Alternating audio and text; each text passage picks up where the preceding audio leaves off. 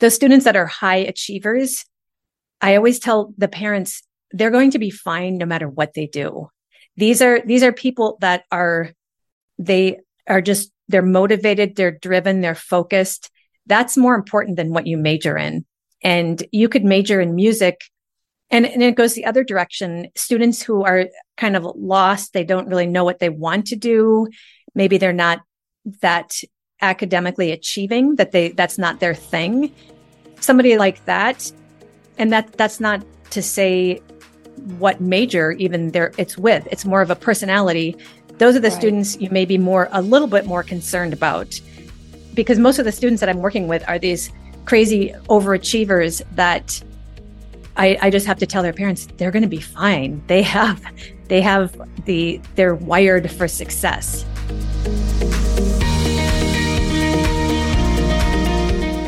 Today, we're diving into a melodious topic that resonates with many the world of music and performing arts in college. Dr. Christine Gangelhoff has an educational consultant practice that guides students and parents through the competitive landscape of performing arts college applications. Whether your teen dreams of Broadway or simply loves music, this episode has something for everyone. You'll learn the difference between a BA and a BM degree and how performing arts skills are transferable to other careers like medicine. Along the way, Christine also busts some myths about performing arts careers. I'm Lisa Marker Robbins, and I want to welcome you to College and Career Clarity, a Flourish coaching production. Let's dive right in to a great conversation.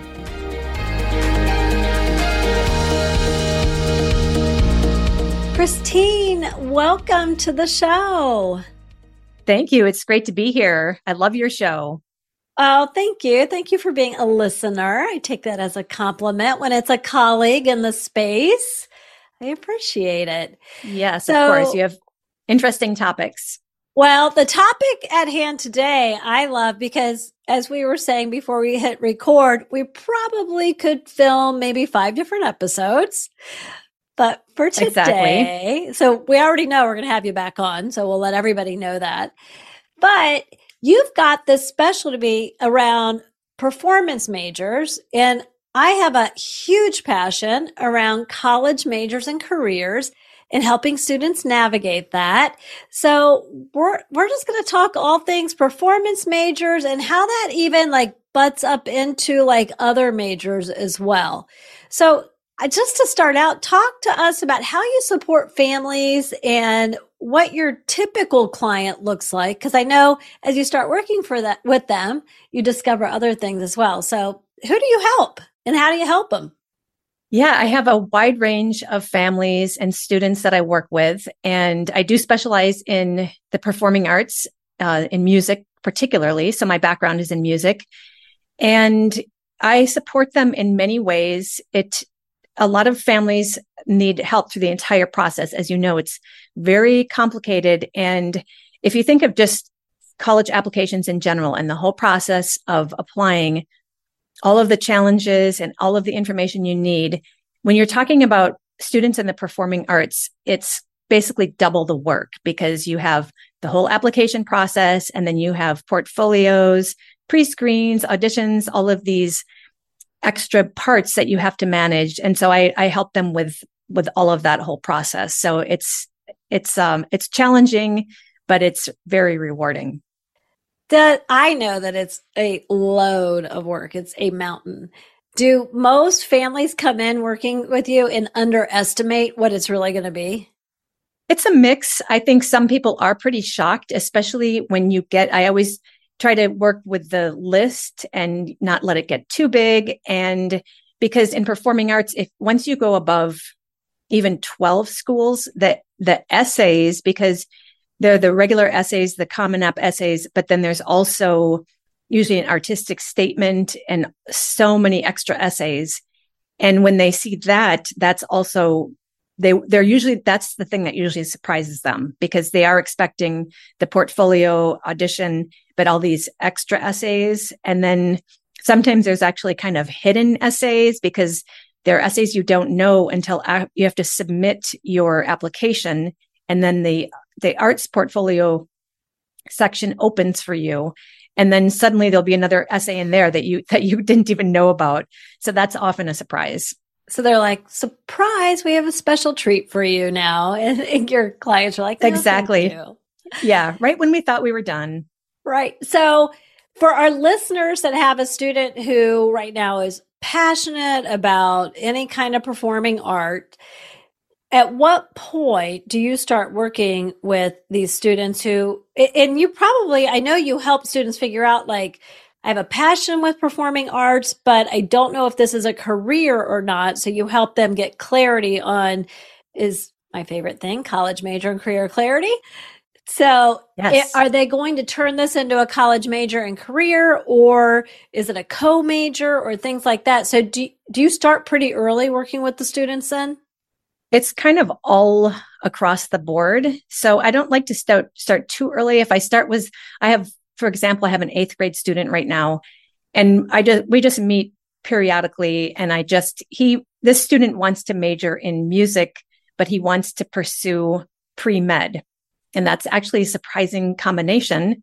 A lot of people don't know about, and but he's he's being very strategic strategic about his application, and he's he's a very talented pianist and violinist. And, but at that age, I don't like them to, they, so much could happen at that age. They yeah. could change their mind. They can go find different interests. And so I just meet, make sure they keep on track, give them ideas of how to stay active and of course keep their grades up and working on their course selection and all of that. Um, but typically sophomore, junior year is a great time to start. And if a student is kind of on the fence, like I'm really interested in this, but I don't know. Um, I know like you, I incorporate personality tests and have them start thinking that way. And I, and I do a lot of real world activities with them too. And I'll have them try out certain things and see, because many times students think they know what they want to do. And, but they may not know all of the things that are required in that profession. And so, for example, a lot of students are interested in production, in music production, and they see kind of the glamour around it, but they mm. don't really, they're not aware of like the grind and the, the very long hours, the irregular hours. And so I like them to actually go sit in a studio and kind of get the, the vibe of what that experience is like. And then again, also with the personality test to kind of, it's not an end all what, you know, what kind of they right. what type they get, but it, it gets them thinking and it gets them kind of reflecting on what's important to them. I love that. I mean, when we're working with students, so we use the Birkman personality assessment, and it literally can generate a job list that says, you look like an adult who's happily working over here, and you look nothing like the adults that are happily working over here. So it helps us to start to filter it. But I'm with you. Like, you can't just take a test and think it's going to give you the end all be all. It, it is a process. I always say you need a coach. I mean, we can lean into the assessment, but you really need a coach and a process to get there. So, what you're doing with the whole go sit in a studio, if you think you're interested in production, that's what we do. Module four about curated experiences because you can read everything online and watch YouTube videos, but seeing it, you know, I think that's one of the things when you talk about the timeline. I agree with you. Eighth grade's a little early, but you know, occasional conversations is fine. But if you start too late, like the families who start working on sorting out, should I do the performance major or should I, you know, what is the career? I'm not just working with performance majors. In my case, you don't have time if you wait to summer going into senior year when, oh gosh, I have to write the why this major essay and I don't know what I'm going to say you're limited on time to really curate those experiences. And I would guess that many of the performance majors fit into the majors like nursing and computer science and some engineering, where if you don't declare that major in 12th grade, that door's either closed or hardly open for you. Is that right? Or, yeah, for the most part, if they want to go in as a major, as a for example, a, a performance major. That's a really common one. They definitely need to know that before well before the senior year because you have to be developing your your foundation so you have to be able to really have that established because you're going to have to learn some pretty challenging repertoire for your audition and your pre-screens. And you don't want to spend your that those years working on repertoire. I mean you do want to learn repertoire but you don't want to for example look 4 years in advance and see what what is on an audition list and start working on that. You should be working on other things at that time but it, it's all about pacing up to that that audition. And so that yeah that timeline is really essential. So in that case it's really about building the skills to be an outstanding applicant. From the college perspective is there and i don't know this about performing arts um, is there a space availability piece? You know like let's go with something completely different. Johns Hopkins University, biomedical engineering. If you didn't declare biomed engineering on your 12th grade college application, they take no transfers into that major one because it's an oversubscribed major there, right? It's nursing at Creighton University. It's computer science at University of Illinois, Urbana-Champaign. It's not uncommon. So it is is it a space issue as well? Yes. The answer is yes, capital Y. So, um, the, especially in using performance again as an example, it's so much down to actual the studio. So it's not even the program, the bachelor music program. It's how much space is in that, that professor's studio. Sometimes it can be one or two students. So it's, it can be very, very selective and also really hard to predict. But on the other hand, there are options such as a BA in music. And so for a student who wants a more well-rounded education and has other interests, they can pursue a, a BA. And with that, oftentimes there's not even an audition. They just, just apply for it. There are some BA programs that do have auditions, but that's often a, a recommendation that I make because it's, it's a lot more flexible less stressful application process. There, you can still submit a portfolio in some cases, in most cases. And so it, it again, it depends on, on what route they're going.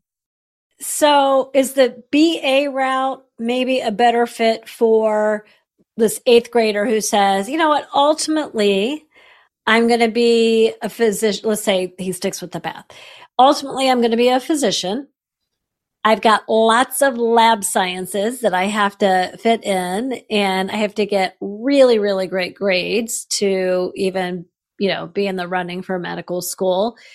Is that BA path more because maybe this is a co major, a dual major situation, or they have a different career aspiration? Or do you just find some kids choose the BA option regardless?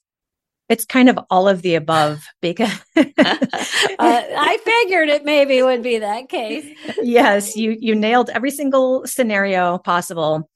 So some students if they're interested. So for earlier I mentioned the bachelor of music with a pre-med focus exists and also pre-law and those are those programs can be either a BA or a BM, bachelor of music and it depends on the again this the student but the BA allows more flexibility. So for example, if they did want to do those labs and kind of focus on more of their the science and biology courses, there's more flexibility in that. However, the Bachelor of Music is actually a desirable degree because not only for music students, but those wanting to pursue graduate graduate studies and other disciplines because and medical schools and law schools got wise to this because they said hey wait a minute. These music students are really disciplined and they're used to working really hard. They have all these skills. They they have teamwork and collaboration. Time management that's a like a, a superpower of every music student. Communication skills all of this and so by doing, and of course you can get that in the BA, but I'm just emphasizing the, the rigor of the, the BM is more focused on all of, on that, the artistic side. And so even though it may seem counterintuitive to say, oh, I want to take the BA because it's a safer route, I have more options. You still have, if, if you're really passionate about your instrument, you can pursue it. There are countless examples. My eye doctor, for example, is a very, very accomplished clarinetist. And he, he studied clarinet. He, he did do a degree in clarinet. He's been at Interlochen summer camp many, many years as, you know, when he was in high school. And then he went on to become a physician, but he's still an active musician. He plays in a couple ensembles. So that's just one example of somebody who can take, you can transfer those skills. So those skills that you get really diving in to a, a music or per- performing arts degree, you can transfer to other disciplines. I I had Louise. I don't know if you know Louisa Raby. She's um, she's an IEC. She works with students, health sciences, but um, a lot of students that are going to med school. And I I do find still families are always shocked that you don't have to be quote pre med or getting a biology degree or something like that to get into medical school. And I love how you set that up that it's actually quite advantageous because they know that you have the skills to if you've got the BM, you've managed so much, you've got the skills and those those soft skills, the time management skills that are going to make you a great student. Now do talk about like co-majors and do the students you're working with or what advice do you give around dual majors, co-majors? Yeah, that's growing increasingly popular. And there are some pretty common ones. Music and business is a common one. Um, sometimes music and education, or you could do um, a bachelor of music and performance and an education, a double major, and then the dual degrees, which can be in completely different disciplines.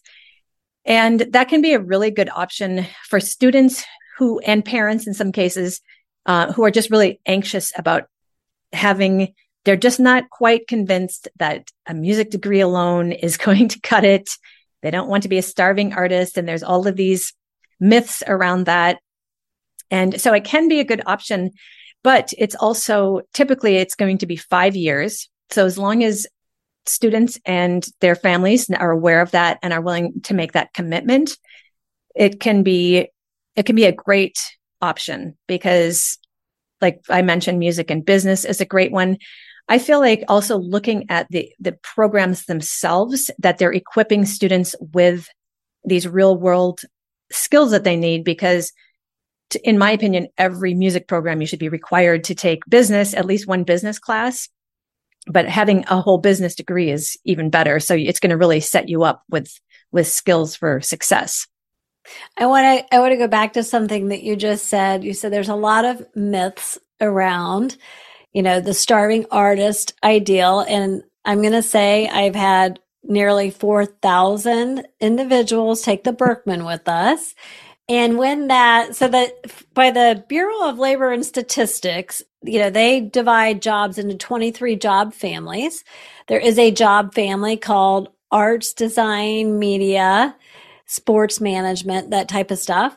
Uh, but that's the creative, the entertainment, the creative bucket. And when that, I've seen it, I, I see it go across a parent's face frequently about like, oh no, the deg- I'm paying for a college degree and they might starve. So I want to hear a little bit more about what are some of the myths. What would you say to a parent who has that literally, I've seen it on Zoom and in real time, a visceral response to really what's fear because we i mean nobody wants to know that their kid gets out into the world and they they can't cut it and they're not able to feed themselves or get their dreams done. So let's talk about that a little bit because i i'm assuming that in your role supporting families you're sh- saying what's possible not be scared.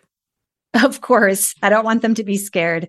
So I'm I'm glad that you brought up the Bureau of Labor and Statistics because that information is while it's very helpful, it's also I don't want to say it's inaccurate because, you know, of course it's statistics and but the interpretation of it can also it can it can um really scare people off because those salary ranges that they show in that category are definitely on the low side. But what they don't show is that often people who go into the arts, they're very creative people. And typically it's not always, they're not always going to get, end up in a nine to five job. They are going to often by choice have multiple jobs because this is the gig economy and they're, they're going to have, so for example, if you see the, the salary range of a photographer on that same Bureau of Labor that you mentioned, it's going to, they're just going to show what a photographer makes. But that same photographer may also have some graphic design background, or they may have some business background where they've launched their own practice and they design their own, and they have side gigs doing graphic design also. They have all of these different skills and their salary could be triple what you're seeing on that site. And so don't let families be discouraged by that. The other thing that I, that I often point out is that a lot of students that want to pursue they're they're torn between STEM, music, they have a creative side, but they, you know, they're they're seeing their well-being in the future. Those students that are high achievers, I always tell the parents they're going to be fine no matter what they do. These are these are people that are they are just they're motivated, they're driven, they're focused. That's more important than what you major in. And you could major in music and, and it goes the other direction. Students who are kind of lost, they don't really know what they want to do. Maybe they're not that academically achieving that they, that's not their thing. Somebody like that. And that, that's not to say what major even there it's with. It's more of a personality.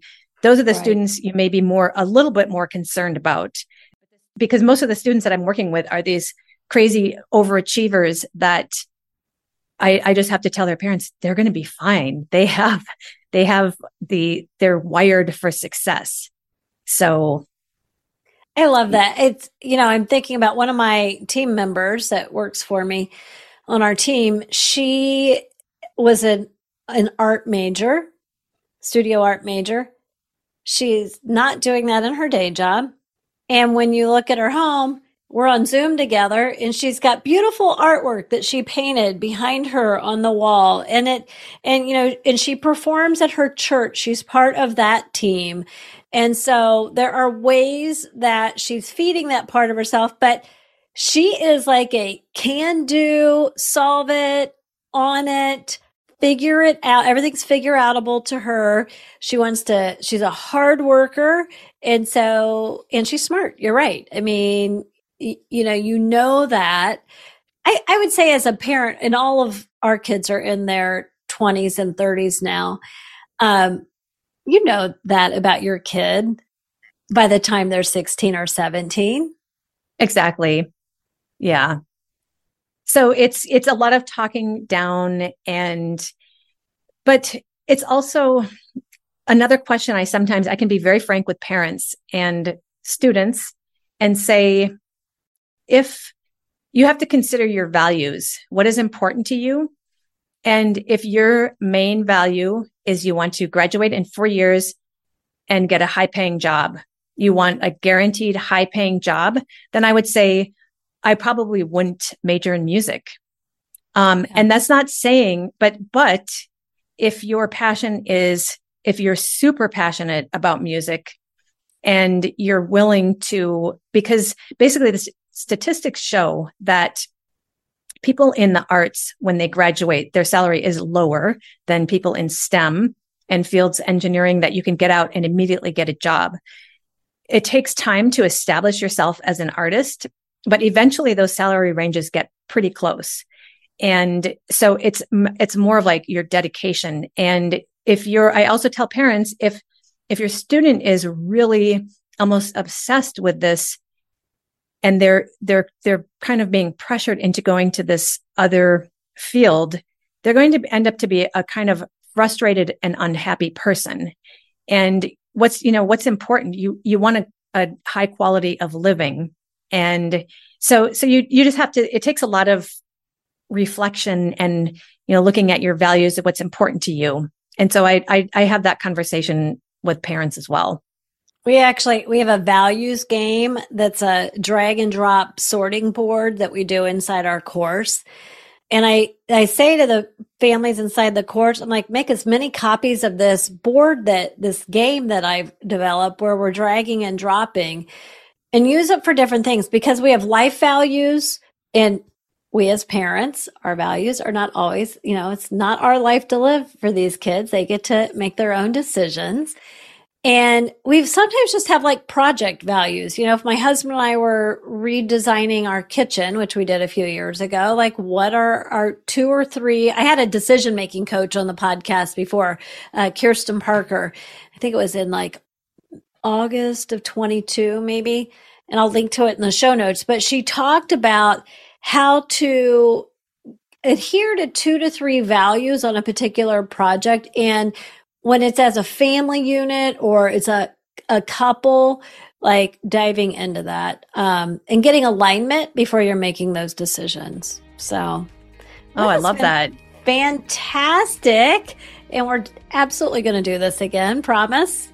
Yes i promise. I would love to. We have so much to talk about we have a lot to talk about so this was so helpful for families who want to get in touch with you what is the best way for them to reach you? And we'll put it in the show notes. Sure, they can go to mysoundpath.com and my email and contact is on there. And I can also give my email too if that's easier. Okay, mysoundpath.com. Great. Yes. And we'll put it in the show notes. Thank you, Christine. Thank you.